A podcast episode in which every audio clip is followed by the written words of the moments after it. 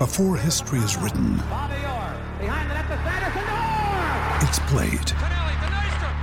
Before it's frozen in time, it's fought one shift at a time. Before it's etched in silver, it's carved in ice. What happens next will last forever. The Stanley Cup Final on ABC and ESPN Plus begins Saturday. Being a parent can be really challenging. It's normal to feel uncertain about whether you're doing the right things to raise healthy and happy children. That's why Child and Family Resource Network focuses on connecting pregnant parents and those with kids under the age of five with free support services to help them build confidence in their parenting journey. Everyone deserves to have someone they can turn to for support with parenting. Visit childandfamilyresourcenetwork.org today.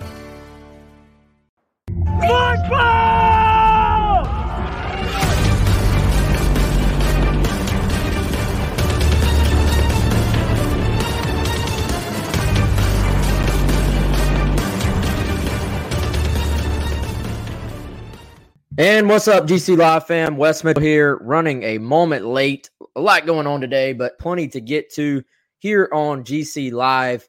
Uh, Chris Clark taking a little bit of time with the fam today, but I will be joined momentarily by Mike Uva, who will be filling in for Chris. And we've obviously got a ton to talk about as we sort of turn the page. Uh, this is generally the time of the week, start to turn the page from kind of middle of the week, Tennessee game last week, moving ahead to Vanderbilt. And uh, again, I'll be joined by Mike Uva, who's going to hop on momentarily. He was at the coordinator press conferences earlier today, and uh, we, we got some answers on some things from both Marcus Satterfield and Clayton White. So we're going to dive into those two things. Maybe talk a little bit of recruiting, Oscar Delp's decision coming up today. And uh, of course, um, we're going to uh, take your questions as we always do. And as it always is, this show is brought to you by our good friend Clint Hammond of the Mortgage Network. You see Clint's information right there. The NMLS number is 71597. Uh, several ways for you to get in contact with Clint.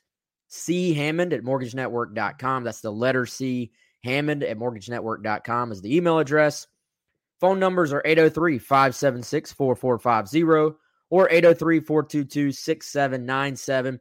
And as you see every single day, right above my head and right above Chris's head. If you're watching on the video version, which we encourage that you do, clinthammond.com. Again, our presenting sponsor right here on GC Live. Appreciate Clint and appreciate all of you. We've got a number of folks already in the chat line. Uh, get in line on our Primal Gourmet chat line. Hit me with your questions. And then, of course, we will uh, talk a little ball, talk some football, and talk about what we may have learned from South Carolina's press conference today. Uh, let, us first get it out of the way. Oscar Delp committing later on tonight. This has sort of been a, a South Carolina Georgia battle, as all of you know, a, recruiting battle that that most of you have followed very closely. I feel like this is one of those that even you know even, even with uh, even if you're a person who doesn't really follow recruiting from a a, a really like day to day hour to hour standpoint, like some people do, you um you, you basically probably followed this one a little bit just because Delp was such a highly regarded target. Um, he was sort of a little bit of a media darling. Um, you know, was willing to do interviews at all time, and and really the, the fan base got into this one with the whole "we want Delp" thing. Uh, a valiant effort from Erik Kimrey and the rest of that South Carolina staff um, as Delp gets ready to announce his decision tonight. Again, we, we go live every afternoon. So if you're listening to this, I don't know, maybe on Thursday morning, uh, going to work, you're listening to it on the podcast, or you're watching it on YouTube after the fact, you probably already know where Oscar Delp has announced that he's going. But uh, obviously, if you're with us here live on Wednesday, my my guess, my prediction, uh, sticking with what it's been, I, I would say for for a while, um, uh, would, be that that it is Georgia. I, I think y'all just when, when you look at what Georgia's done on the field this year, uh, number one program in the country right now, number one team in the country. Uh, they've gotten the ball to their tight ends. And, uh, you know, as much as Delp did sort of grow up a South Carolina fan, and there were some some ties there for South Carolina to work through and and to kind of uh, use to, to get themselves involved with Delp, uh, he, he's still growing up in the state of Georgia. He's still a Georgia kid. And the, the, let's be honest, the Georgia program is rolling right now. It, it was going to be very difficult for South Carolina to find a way to uh, to unseat the Bulldogs. So, um, you know, I, I, think uh, again, valiant effort, and you, look. It's kind of one of those things where if you're South Carolina, you'd obviously love to have Oscar Delp, but my guess is that uh, it's going to be the Bulldogs tonight. And, uh, you know, we'll see what South Carolina does from there. Obviously, the, the, the, tight end approach, the approach at the tight end position had been, um, you know, to, to go for Delp. That, that was their guy. That was their top target. So we'll see what the plan is to, to go on from there. Um, again, uh, a couple of other little recruiting notes, uh, a couple of guys that, that are on campus right now, the Camden duo. I posted this this morning on the Gamecock Central uh, Insider Forum. So if you're recruiting it, you love that type stuff, like to know it as it happens. Of course, we want to see you get on there, gamecockcentral.com. But uh, a couple of guys from Camden, Cortez Lane, who's a class of 2024 running back slash wide receiver, uh, was on campus this morning, may still be on campus right now. It's 219 and uh, was joined by his teammate, um, Xzavier McLeod. So I think uh, obviously a pretty good sign for South Carolina with McLeod that uh, they were able to get him back on campus after um, you know really being a guy that, that's emerged as a as a major priority for them. So uh, without further ado, let's go out now. Uh, I see him down there. It is your friend and mine rocking his mix in a water t-shirt. It's Gamecock Centrals. Mike Uva. Mike, uh, did, did we mix any waters, man, as we were getting, I'll say, two steps closer to this Braves versus Bo Sox World Series that's coming up. Both of our teams have now advanced. Well, I, I, probably needed to drink more because uh, our good friend, our good friend and uh, former colleague um, over at the state newspaper, Ben Breiner, walked into uh, Bar None last night. As soon as I saw him, I was like, "All right, might need to have an extra drink or two. You know, um, all jokes aside, we were not planning on seeing Ben, who's living up in North Carolina now. But uh, yeah, and I and I said it. You know, obviously, I'm a I'm a Red Sox fan, and I had my fun on uh, was it Monday night now. So big congratulations to all you Braves fans out there. I don't know if you can see it. See if I can lean it up. I got my chop on. I don't know there if it we, is. Can we say that anymore? I don't want to get you know Braves fans or certain people upset anymore. But uh, we got the chop going on, and uh, I'll tell you what. I've been to two Braves games before, one playoff game that we covered back during my WACH Fox days, and then one this past year when the Red Sox played. Love that stadium. I think I don't know if the, the playoff tickets probably went up. Get like fifteen dollar seat, go sit out in right field in that little bar area. Beautiful section. Uh, but yeah, congratulations all you Braves fans out there because I know we have a lot down here. Definitely, man. A fun game last night. I, I, am. I'm hoping it's Braves Red Sox, man. That would be awesome. Uh, there's a lot of Red Sox fans everywhere. I feel like, but uh, lots of Red Sox fans here as well. So shout out to them. It's been a fun playoffs uh, so far, and uh, I imagine that will only continue. Mike, uh, let, us talk some ball. Let's talk some football, man. Um, you were at the press conferences today. Marcus Satterfield, of course, Clayton White. They speak every Wednesday.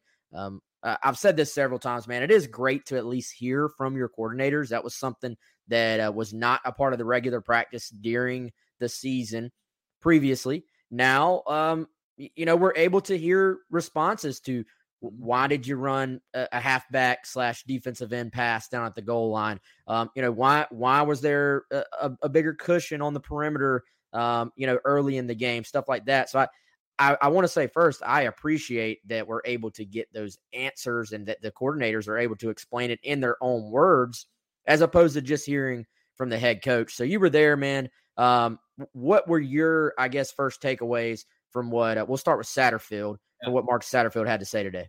Well, I think it all depends what way you're looking at it. I think with Satterfield, I mean, he came out, he took a lot of ownership. He went back to that uh, goal line situation, not just the second down halfback pass, or we can call it a DN pass, because of course Burch is the one that came in and threw it. But you also talked about the the Dakereon Joyner coming in there doing the full house pistol at the one yard line after being able to run the football so well. Uh, I, believe if I go back and I remember correctly, I think USC was averaging about like seven yards a carry, like 7.1, 7.2 yards a carry on that drive. So, you know, of course, in hindsight, it's easy to say they should have ran it. Um, but I think just even getting a feel of what was going on in that moment, it made sense. Now, I use the word feel because it seems like that's a word in particular that a lot of Gamecock fans have been using over the last couple uh, days and goes back probably the last couple weeks, but especially over the last couple days. And one of the questions that Sat was asked was, Do you feel like you have a feel of the game? Number one, and how important is that? And he says he does. He does feel like he has a feel. He feels like he understands right now what are becoming the strengths and weaknesses of this team. And I think, too, you know, when, when you think about strengths and weaknesses, right? And I think uh, I might be stealing this from you, Wes, because I know you were just on one of the, the local radio stations we're seeing now Kevin Harris have a fullback, which we saw him do last season and have a lot of success for. So I think, you know, look, there's a lot of reasons that you could say why the offense isn't here or, or, where it's where it's supposed to be, maybe. But I think what is true is this: anytime you have a new coaching staff, it does take time. It does take time to figure out what works. Because you have this plan in your head. You have this formula of, all right, this is what we're going to do. But sometimes that plan doesn't work because the players that you have currently aren't able to execute that. So you have to make adjustments. So that was one of the small adjustments that we saw last week, being able to see the fullback. But I just think that mm. is the beginning of what we're going to see with Satterfield, Satterfield, Satterfield with being able to continue to add wrinkles in now that Doty is starting to get healthier. And you know that Doty's the guy after obviously the first two weeks of Noland being the starting quarterback. Yeah, and you know, man, I, I, think it's a good point. I not not to sort of uh nobody here is trying to like sugarcoat anything. Obviously, South Carolina got got beat. Obviously, offensively, the totality of the six games has not been what anybody in that ops building would have designed it to be, would have wanted it to be, would have hoped it would be. Um, but I I would say I was actually probably the most encouraged that I have been this season by the running game, just specifically against Tennessee, because uh, I, I, thought they ran the ball well, but with their their base plays, you know, like it, it wasn't. You go back to Troy game.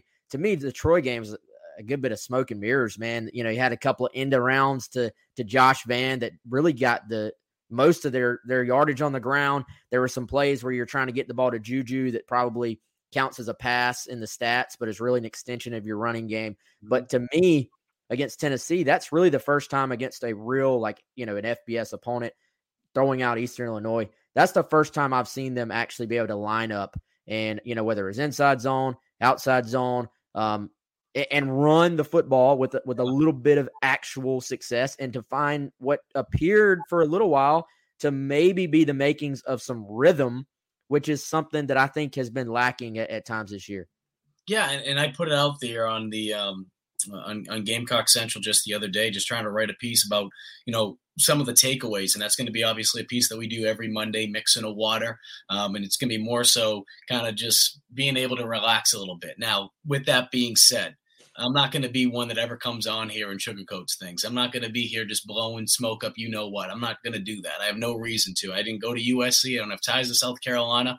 Um, but of course, at the same time, too, I want to be able to give you guys a good perspective of what I think is going on. And, you know, one of the things I had the chance to do was be able to watch the game with two former offensive linemen and one former quarterback um, this past weekend. And you get a great perspective when you watch a game with a former offensive lineman, especially someone that had played in the SEC.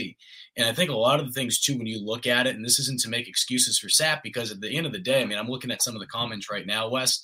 You know, uh, Travis said, you know, why didn't we know Harris needed a fullback at the beginning of the spring? I think a lot of it has to go back to is this: at the end of the day, regardless of what Harris was able to do last year, regardless of what the offensive line was able to do from a push standpoint, they were a two and eight team. They mm-hmm. were a two and eight team. You're bringing in a new coaching staff for a reason. You're bringing in a new coaching staff to implement changes, both offensively, defensively, and special teams. And we've seen that difference on special teams already. But on an offensive standpoint, yes, you can have this vision of what you want to do. I mean, I think back to my senior year. I don't care if it's Division two, Division one, Division three, uh, NAIA. When you have a new coaching staff comes in, they have what they want to be able to implement. And we had guys, you know, because we were in a great team. What do they do? They put new running backs in. Well, things didn't work out. We went back to some of the old things that we used to do, and what happened? That was all conference to finish out the year after not playing that much the first two games. So I use that as a small example because that's what happens across any level of college football. And I think that's what we're seeing here with USC. They had a they had a game plan. It just didn't work out that way. You have to adjust. So maybe it won't show in the sense of being able to put up 20, 30, 40 points a game, but you will see gradually you, you'll gradually see improvements. And I do think that we saw some of the improvements this week, even though it might not look at it big picture wise. Uh, but being able to run the football with the fullback is something that has benefited Kevin Harris in the past. And I think we saw that this past week. And I think we're going to continue to see new wrinkles from Satterfield moving forward because he realizes, hey, I have a game plan, but we got to start working towards the strengths of the players that we have right now. And if we want to go spread maybe or this or that down the line in the future, that's great. Right now, though, you got to worry about the future. Right now, you got to worry about the present. Mike, uh, before we get back to football, I want to hit on a couple things you got going on. Mark here uh, asking about your mix in a water T-shirt. Why don't uh, for those who don't follow Mike on Twitter, go ahead give him a follow. But um, Mike, tell them about the background of the mix in a water shirt. It's really a great story, and it's not just a matter of putting together a cool T-shirt and and yeah. kind of putting it out there and, and making some money for yourself. Uh, there's a great story behind it and a great cause as well. So if you want to, man, uh, take the floor and, and tell Mark and everybody else about the mix in of water shirts. Yeah, so for those of you that can't see, the graphics here. It's a uh, mix in a water, and for those of you that do follow me on Twitter, you know that's just a fun little saying that we that we have. You know, when when people are overreacting on Twitter, it's a phrase I got way back in the day at family parties when my dad would tell some of the family members, like, "All right, you know, might be an outlandish take, but someone suggested that you should make T-shirts." And when people started to respond saying, "Yeah, you know, we buy one," I thought, all right, you know what? I don't, I'm not going to do it for me. I want to be able to give back to this community. You guys have been tremendous ever since I've got down here in 2016. So um, we had numerous people reach out, kind of pitching why we should use some of that money for their foundation or a charity of their choice. And we had a USC student reach out and shared a story about their fraternity brother, who was the president of that fraternity, who passed away by suicide at the end of August. His name was James Royal. And what we're doing with that money is every time we sell one of these shirts, we had um, I believe it was glass cups for a little bit, mugs, um, sweatshirts, hats. But I think right now we're just we're just selling the T-shirts at the time. Um, but all that money is going to the James Royal Memorial Foundation. His mother Liz, I had an opportunity to speak with her a couple weeks ago. She's actually coming down for the Vandy game, so the plan is to be able to present them that check, uh, not in this you know this this big ceremony or this Happy Gilmore style check. But you know, the game plan is to be able to present them that check because um, that will be that'll be special. But that Memorial Foundation is going to be able to help people that are dealing with mental health challenges, and you know, uh, being able to continue to get the word out there and being able to um, fix what what this stigma is. I mean, there's a stigma out there, and you know, having that long conversation with James's mother, Liz, um, she definitely thinks that being able to have those resources out there could help someone. So this is for a former Gamecock student, a Gamecock student who did so much for so many. He was the president of his fraternity, as I mentioned before. Uh, such a smart kid, such a selfless kid. He would leave positive messages on the fridge for his roommates when they woke up in the morning. He would help his uh, buddies out in the fraternity out when there were people that were just feeling down on themselves. But unfortunately, they just never picked up on the signs of everything he was going through. So um, that is what these mix in a water shirts are. If you already have one, um, I would love to be able to see them out there on Saturday because, like I said, James's mother Liz is coming down there, and you know we've had long talks about this. She has hers. Um, I know that would be a very special sight to see if we can see as many. So uh, just big, big, big thank you for anyone that has already got one. If you haven't, my DMs are always open. Uh, I can send you the link because I think, you know, it's DC4L. Just be careful because unfortunately, there have been some some sites that have been selling these shirts or claiming to sell them and they have nothing to do with us and it's you know it's disgusting uh, when people try to do that to just make a quick buck. But if you want to be safe you're interested just shoot me a dm and i will get you that link. And like i said thank you thank you gamecock nation. We have raised over $4000 already for um, for the james Royal memorial foundation which is just a small part of what they're doing from a family standpoint and everything else um, beyond that. He's a uh, Maryland guy, so they've been raising money back at home as well. Yeah, great calls, man. And I, uh, for those who are not following Mike, it's at Mike underscore Uva. I just went back and found uh, your tweet with the link. I retweeted that on my account as well. And um, if uh, tweet that as well. Yeah, and if if folks are on, uh, obviously you're not going to be able to see this if you're like just listening on the podcast version, but if you're watching us right now, you should now be able to see on Facebook or YouTube the direct link um, to the DC4L custom tees uh, product that uh, should pull up mixing a water. That is again DC4L custom tees, and uh, that that should be the direct link to get you there. But um, great stuff, man. Really, really cool, and really cool that y'all. When I say y'all, I mean like the listeners, the readers, the viewers uh, have supported this uh, to the extent that you have. Um, always been amazed at Gamecock Nation and how they will rally around um, a moment or rally around people, uh, you know, when they're in need. And obviously, uh, cool for you to be able to bring uh, attention to this and, and now give an avenue for everybody out there to support this financially as well, man. Let's um, let, let's go back into some football now. Um, uh, you know, offensive side, I, I, think some some of the talk about the offense, man, it, it kind of just gets to the point of it's like we've all, and when I say all, like all of us media folks, we've been talking about it for like six, five, six weeks now. You know, it's like there's only so much you can say at some point. Sometimes it's going to just be about can they get better in these final six games and and kind of find that that little next level of execution. I, I know Beamer's talked about it. Satterfield's talked about how a little thing that like they're going to see on film. Hey, if this one guy makes this correct step, if this one guy sustains this block, if one guy, the 11, doesn't have a mental error here, it maybe the whole thing, the whole play doesn't get blown up. And uh, I think, Mike, it's kind of one of those things. Fa- fans, frankly, sometimes just get tired of hearing that because they're looking at the results of the business. Um, but then coaches probably, I, I, feel like, are are being honest when they when they tell us those things. And uh, they're also, I imagine, Mike, trying to uh, continue to express confidence in their guys because they don't want for there to be any sense among the, the players that there's a lack of confidence from their coaches. So I, I know there's not really a, a, question in there, man, but I, how, how do you sort of, I guess, frame up the, uh, you know, the difference between like the just the results and Satterfield to his credit, he has never I've never heard an excuse out of his mouth. It's always mm-hmm. been it has to be better. And he even said today, I think that was your question when he said statistically mm-hmm. it has not been what any of us want. Um, but then he talked about the improvements that they are seeing internally uh, within the, the team as well. Well, let's look at a big picture because I said this at the beginning of the year before the season started, more so for Shane Beamer, but you could say the same for an offensive coordinator, defensive coordinator, even a special teams coordinator at that point with Pete Lembo.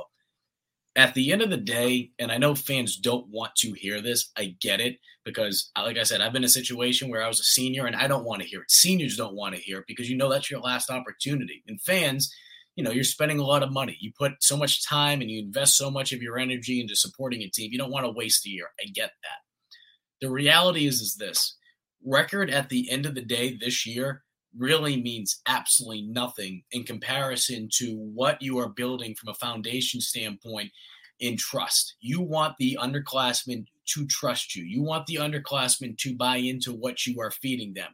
And the most difficult part in this is when you do start to teeter totter a little bit. Of course, they're three and three. Is the world over right now? No, the, the world's not coming to an end right now. But with that being said, we know from an offensive standpoint, things have been extremely difficult. Um, I, I, know I know our guy Colin Taylor over at Gamecock Central wrote a tremendous piece earlier this week. I think it was just on Monday, talking about Tuesday, excuse me, about you know some of the things that you can look at uh, as progress or how to measure progress. And USC actually ranks 108th in the country per uh, plays per point or points per play, excuse me. That's second to last in the conference. So I mention all that because there are things that you can measure and it's just like, what are we doing? You don't want guys to not buy in because as underclassmen, you're watching what the upperclassmen are doing because you don't know any better.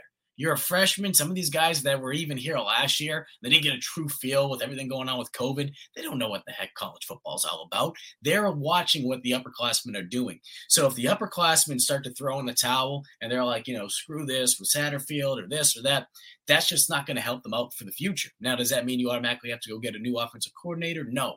but that's just not going to help you. Whether you have to bring a new OC in or not, if you're doing those kind of things, it's going to put you behind the eight ball in terms of trying to speed up the process of getting to where you want to be come year two, come year three, come year four.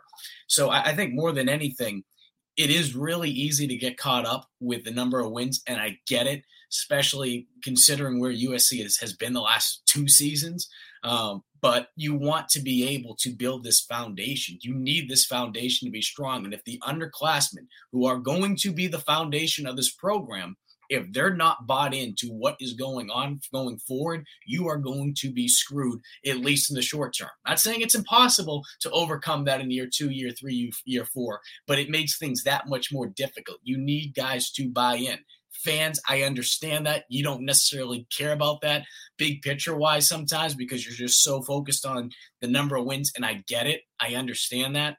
Uh, but I, I, can't say it enough because I know I've been here. It's my sixth season. I know people are tired of hearing the word have patience. This team needs to have patience within. If you guys don't want to have patience, I understand that. But it's huge for the underclassmen to have patience because if they don't have patience, it's going to just set things back even further in terms of having Beamer and this offense and this defense being able to get to where they want to go to in the future. Well, I think, Mike, it's important, in my opinion, for uh, the fan base to be able to, in some way, draw that line, draw that distinction between the last five years. Um, Absolutely, we're we're not at fault of the current staff. Like you know, you you there was a change for a reason, as you said. Like you you aren't changing coaches just for the fun of it. There was nope. a change because they had to make a change. They won two games last year. They won four games the year before in a in a traditional schedule. So it's you you you have to sort of, I believe, kind of walk that line. Yes, are there things that need to be improved? No question. Nobody is saying that they aren't, but at the same time, you have to draw that hard line between when you see something that, oh, that reminds me of something I saw last year. That's that's not on Marcus Satterfield. That's not on Shane Beamer. That's a completely, almost literally a completely different staff. There's one assistant coach that has a holdover from that staff to this staff as far as the on-field coaches go. So I know I know fans are frustrated. I get it, but I, I think Beamer's point has kind of been, um, hey, it's three and three, could be better, could be worse, but mm-hmm. um, there there were always going to be growing pains yeah. when you bring in a new coach, a new staff, a first year coach at that. There's always going to be growing pains. We may not have even known exactly what those growing pains were going to be coming in, but they were always going to exist. Now, to me, Mike, it's going to be about not not even about wins and losses the final half of the year. And, On field improvement. And let me go back because Mark Anderson's a thousand percent right, and I probably stated wins and losses a little bit too strong. Mark, you're you're, you're absolutely right. Not every fan, um, not every fan is judging this season based on wins and losses. You're absolutely correct. It's more about seeing that progress. You want to be able to see that progress. I totally get it. I, I, I think what we're what I meant by the wins and losses is you know it, it's easy to look at something because you want to be able to have something that you could physically hold and physically be able to see and like all right you know this is how many wins south carolina has this year. That's the progress. This is what we're seeing from a statistical standpoint and the offense improving you know? That's what we want to be able to see. Some of the things that south carolina truly needs are things that none of us are ever really going to know about until towards the end of the year and heading into next season. And that's the stuff that's taking place inside that locker room and just that trust. That trust is so important. If guys don't have trust, it, it really does screw up a plan. Um, as far as as far as what South Carolina uh, needs to do moving forward, Wes, and we kind of talked about it uh, a little while ago, but I, I, I failed to mention it. Watching it with those former players, and this is not saying that Satterfield has um, been perfect by any means. I think what he has done, though, is, and I kind of alluded to it before, he's starting to make adjustments based off of what they have. And I think you're going to continue to see that. What are the strengths and weaknesses of our team based on what I had as an offensive coordinator and the vision that I had? What do I have to do to tinker things? What I did notice, though, listening to some of the guys that I watched the game with the other day, there were opportunities where holes were there and the running back is bouncing it to the outside. They're not trusting what they're seeing in front of them. Um, wide receivers rounding out some of their routes, you know, not making the, not coming back towards the football, and just doing little things like that. Uh, Doty holding on to the football just a little bit too long, or not being uh, himself still and having that running lane and taking off. So I mention all that because at the end of the day, this isn't just a Marcus Satterfield issue. This isn't just an offensive line issue. This is an offensive unit issue right now. Everyone needs to be able to get in sync a little bit more. Everyone needs to be held accountable here. Um, the execution needs to be better. The play calling needs to be more consistent. It needs to improve. I think we have started to see that. It just hasn't translated into the results, into the statistics, into the points that uh, it would be a little bit easier to say, yeah, see, things are better because the execution needs to get better. So, like I said, this isn't to say Satterfield is not uh, should not be held responsible. He absolutely should. He's getting paid a lot of money. He'd be the first one to tell you that. But big picture, this is an offensive unit issue. Everyone needs to be able to pick things up, and they have six more opportunities to do that. Uh, some good stuff here from our listeners and viewers. Uh, by the way, Zach uh, Zach says the uh, points per average um, very very bad for South Carolina. Um, Zach, what site do you use for those type of analytics? I'm curious. I've tried to get more into like the the analytical side of things. We obviously we have access to PFF, which I think does a pretty good job for certain things, but I know there's so many resources out there that let you dive a little bit deeper into stats. I'd love to check some of those out, man. Um, Zach also says to Uva's point, it does feel like the offense has looked more fluid over the last two weeks. They look more together, less discombobulated than previously. Mm-hmm. Um, you know, and I, I, think, guys, there's less of sort of the uh, the the pre-snap penalties we saw, the, the issues getting lined up. I mean, let's go back to the Georgia game when when there were issues just getting the play in, getting guys in position and lined up and, and snapping the ball. I, I think one of the best decisions they've made, Mike, has been to say a lot of times they're they're getting a play in and lining up and they're doing the let's look to the sideline thing, change it if you need to, leave it the same if you don't. But um, that, you know, to your point, Mike, let's not pretend the staff hasn't been trying to adjust as they've gone. They have yeah. they have definitely been trying to find what's going to work for this team, find an identity, and, and, and put this offense together, man. So uh, let, let's, let's talk sort of big picture moving forward. We, we, we haven't hit any defense, so what what were your takeaways from Clayton White today, man? I think Clayton, you know, he, he hit he hit upon it that they are making um, they are making progress. Obviously, they can definitely improve in areas. We could talk about the run game in particular. But one thing that I asked them, because anytime when you have a new coordinator come in, you know, you're learning a new defense in particular, I said, are you comfortable where this defense is at in comparison to the vision you had maybe going into the season, right? You're heading this, week six, heading into week seven point are you pleased with the amount of information, the amount of scheme that you've been able to implement so far? And have they been able to grasp it quick enough? And he was very pleased with it. He said, We are on time. Where we are right now is exactly where I envisioned us being at the beginning of the year. And I, I think, I think number one, um, I think he's speaking the truth. And I think the reason being is because, you know, has USC's defense been perfect this year? No. But at the same time, too, look where this defense was a year ago look at just some of the mistakes this team had a year ago and look at how this team, especially from a turnover standpoint, has just been creating chaos for mm-hmm. offenses mm-hmm. week in and week out. Now, when I say chaos, does that mean that they are playing perfect defense? No, because they're giving up a lot of yards. But then again, in college football, go go look at some of the statistics. There's gonna be a lot of yards. It's that bend don't break mentality more than anything. And we have seen South Carolina do a good job in the red zone this past game, that first half, uh, first quarter in particular, was that the case? Absolutely not. Absolutely not. And I don't like to be like, well, you know, put that aside, put the Georgia game aside. But, you know, when you do stuff like that and you look at what else they've been doing, it's actually been pretty consistent. They've done a pretty good job, even the Kentucky game. And who knows with the Wildcats how that season's going to end for them. But at least right now, they're one of the best teams in the country. You only allowed one touchdown to them.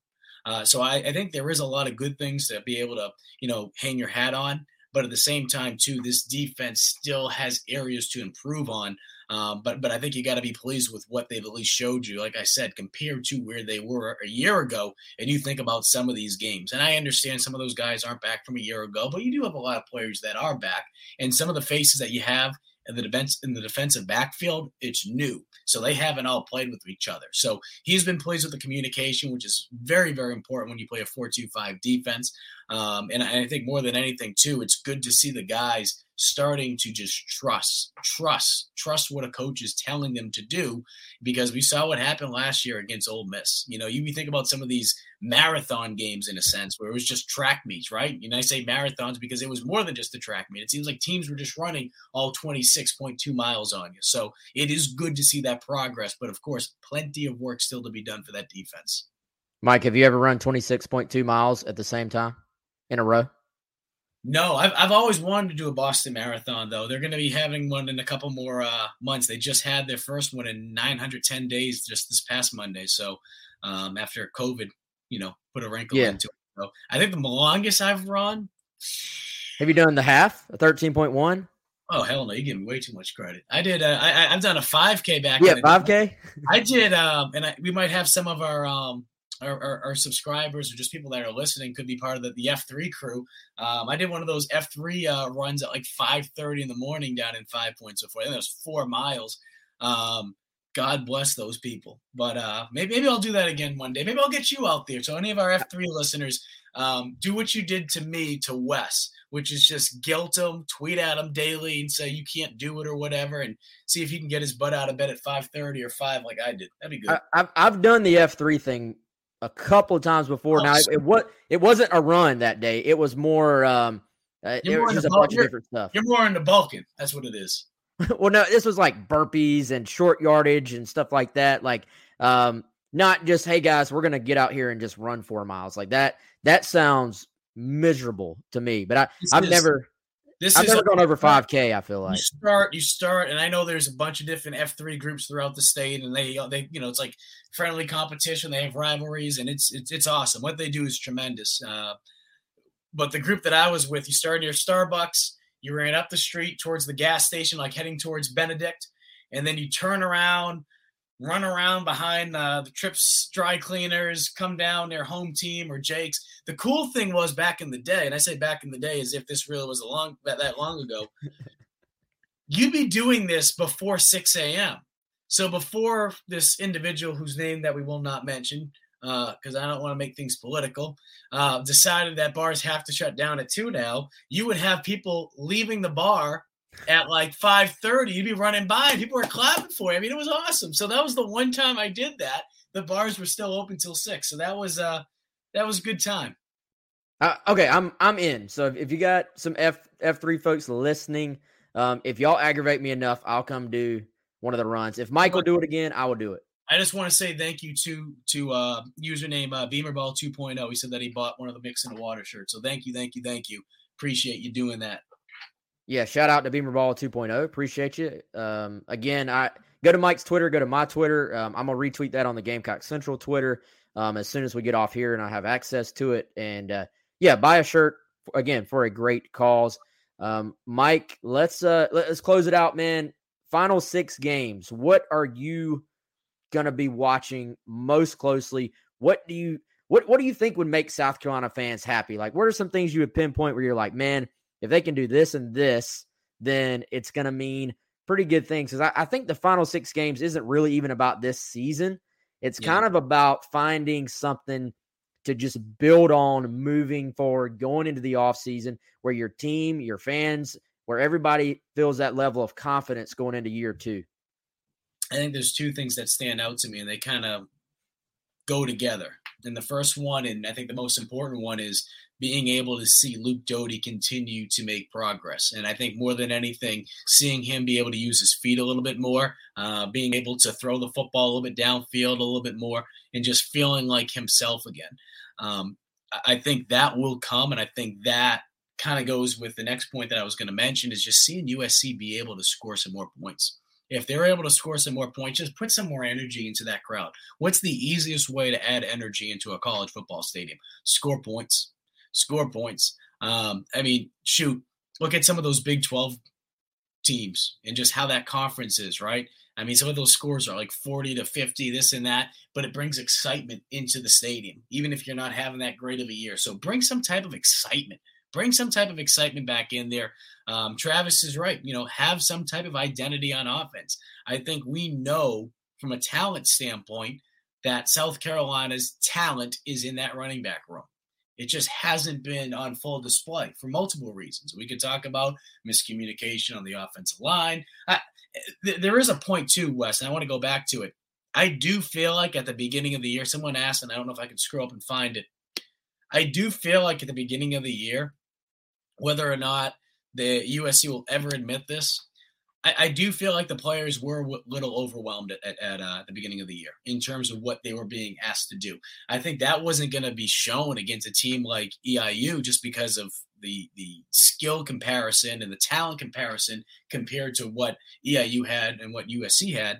Um, but I do think it was a little overwhelming, and I think as the season's gone on, Satterfield, Satterfield has been able to simplify things a little bit. Uh, they've been able to pick up on it because this is a smart unit as well. Uh, but things are just different. I mean, it's like being taught how to do math or, or I don't know, do a language. Uh, two things that I'm not great at. So maybe these aren't the great examples to use. But you know, you had a teacher tell you how to do it a specific way, right? Like two plus two equals four. Then you have someone else come in and they're telling you, well, you could actually do three plus one equals four, four plus zero. So the, the point being is there's different things that they are learning and when you have someone that has taught you, whether it be an offensive coordinator, whether it be an offensive line coach or a, a positional group coach, it does make things a little more challenging, but it all goes back to the one thing I mentioned earlier before of what this team needs to do moving forward, which is you have to have trust. You have to have trust between the players and that positional group coach, or in this case, too, the offensive coordinator. And Mike, uh, good stuff, man. I uh, really appreciate it.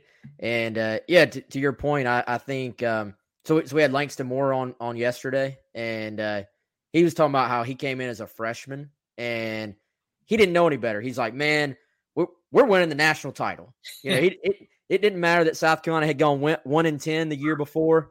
Um, he was coming in. You know, he'd been recruited. He was excited to play in the SEC. He's like, you know, we at the very least we're probably going ten and two, but we're probably winning the national title. South Carolina goes 0 and 11. So uh, somehow, though, he said the locker room was able to stay together. Like there wasn't that finger pointing that um, the guys were were able to see enough progress internally that they kind of stuck together. They built off of it, and they knew internally they were building, even if it wasn't necessarily that readily noticeable in the results. Well, what happens? They come back his second year, go to an Outback Bowl. They beat Ohio State. They go eight and four. Um, really, it was one of the actually statistically one of the biggest turns turnarounds in college football history. So, not that this is necessarily the exact same by any means, but that sort of triggered in my brain when you were talking earlier about how important it is for these guys to remain confident and uh, and confident in the plan moving forward. Um, if they are going to be able to build off this season, man. It's not easy. It's not easy to, and I think what makes it more challenging nowadays in comparison to uh, Langston's time period, or I mean, shoot, even just 10, 11 years ago when I was playing, the challenging part now is you have social media. You have mm-hmm. social mm-hmm. media, and this isn't to put it on fans or anything like like. It's not to put it all on fans, but I think the challenging part is you do see a lot of negative. And we can sit here and say, oh, yeah, players aren't on social media. That's a load of crap. Go ask any former player. Um, you know, for the most part, those guys are still looking at what's going on. It's impossible not to see stuff. So, between that, between recruits, they see what is going on. You handle things the right way. You're not putting out stupid things uh, from as a player. Other recruits see that. Underclassmen see that. Things that might not necessarily be on social media. It could just be I don't know, even in a, in a, in a group chat, if you're an upperclassman, just how you text, how you're you're talking in the dining hall about either the players that you're with or the coaching staff you're with, that can make a big difference on these younger guys moving forward as well. Mike, we appreciate the time, man, and uh, you uh, you introduced me last show to what you call a tease. So why why don't you tell the Gamecock fans a little bit about just some thoughts on what they can experience moving forward because I'm I'm really excited about some stuff that you're going to be working on on the site and I'm excited about this too, man. Yeah. You are you are officially biscuit boy. Um, with, with Bojangles, I, uh, I, I definitely want my free chicken sandwich, man. Uh, tell everybody a little bit about this. I know. I kind of feel like Happy Gilmore with uh with with the other. I can't say like that. The different things I'm told what I can and can't say anymore. Um, but with this partnership with Bojangles, I'm I'm very excited for those of you that have uh, followed this um, this crazy and uh, makes really no sense at times uh, thing with this whole biscuit that I got the Yuva back in January. It has took on a life of its own, and uh, what people maybe don't know or maybe they don't remember. Justin Stepp is like the reason why I went to Bojangles that day after his introductory press conference. So every time I see Coach Stepp, I said, "Hey, thank you, thank you, thank you, thank you for making me go to Bojangles that day." Basically, recruiting me there. Uh, in a sense, you know, obviously he didn't say, you know, but he just mentioned Bojangles so much. So, um, got a tremendous partnership now with Bo- Bojangles. And what that's going to do is that's going to be able to bring Bojangles and Gamecock fans closer than ever before. Uh, I'll be able to explain more of that in the coming weeks. Uh, be on the lookout if you enjoy Bojangles, you enjoy free food. Uh, we got you covered. We got you. Um, on top of that, as far as Gamecock Central is concerned, and talking about this expansion with our digital platform, there are some things that we will continue to roll out over the next couple weeks, uh, but we are continuing to add more video elements. So, look, if you enjoyed Gamecock Central, you enjoy being able to read, you enjoy being able to to watch to watch the shows that that Wes and Chris have done over the last couple of years, that those aren't going anywhere. Promise you, those aren't going anywhere. But we're also going to give you the option to be able to watch some video too. So if you enjoy just Gamecock content, you are going to be able to get more of it from Gamecock Central, unlike anywhere else in this state. I promise you that. Um, and we're going to continue to add more and more elements into it from a video standpoint. So uh, I'm going to be posting something later today as far as the offense is concerned. The production value will continue to get better. Um, poor Colin. Poor Colin Taylor was holding. You put him to work today. You put him to work. Put him to work. So the tripod's not not in yet. So Colin was uh, holding the uh, the camera. Um, he looked like he was over at the fairgrounds on uh, one of those uh, roller coasters, a little shaky, but it's all right. He did his best. Now, now someone's gonna send that to him. He's gonna be all upset and like, you know, it's screw you. I ain't helping you ever again. Uh, Colin, he did a great job. I'm just busting your chops, pal. He did comment a lot on the grass. So anyone that knows Colin, he's like aging like he's, you know, aging five weeks each week now, ever since he got a home and waters his grass every week. Um, but yeah, he's Colin, 25 going on 50, I think. It's freaking unbelievable. I mean, holy cow. Um, but yeah, we uh, we're going to continue to add more video elements, and we're going to get some of the former players too mixed in with that, and uh, we're very excited, very excited. And there's some things that we are just going to throw right at you and kind of surprise you as well. Um, it's going to be good. Mikey, good stuff, man. Looking forward to it. Uh, we'll do it again soon, okay, bud? Appreciate it, buddy. Yep. See ya. That's Mike Uva, Gamecock Central's Mike Uva. Good stuff from him, as always. Uh, before we close it out here, I got to tell y'all a little bit about our friends at Dead Soxy. They're another sponsor here on GC Live. Uh, you can get 25% off your order from Dead Soxy with the code COCKY. Um, again, C O C K Y, 25% off your order at Dead Soxy. And that, uh, that meeting with Mike, we shall say, was brought to you by our good friends at Primal Gourmet, another sponsor of GC Live. And uh, big sponsor on GamecockCentral.com as well. If you want to try Primal Gourmet, go to primalgourmetsc.com and uh, use the code GCOCK20 to get 20% off your first order. Had lunch from there yesterday and outstanding food. If you are a meal prep person but don't want to actually prep your meals, maybe you're trying to lose a little bit of weight, which I am right now, check out Primal Gourmet. Uh, they have chef created uh, meal packs that are are outstanding. So we appreciate Mike. I appreciate you. Um, again, announcement from Oscar Delp coming up tonight.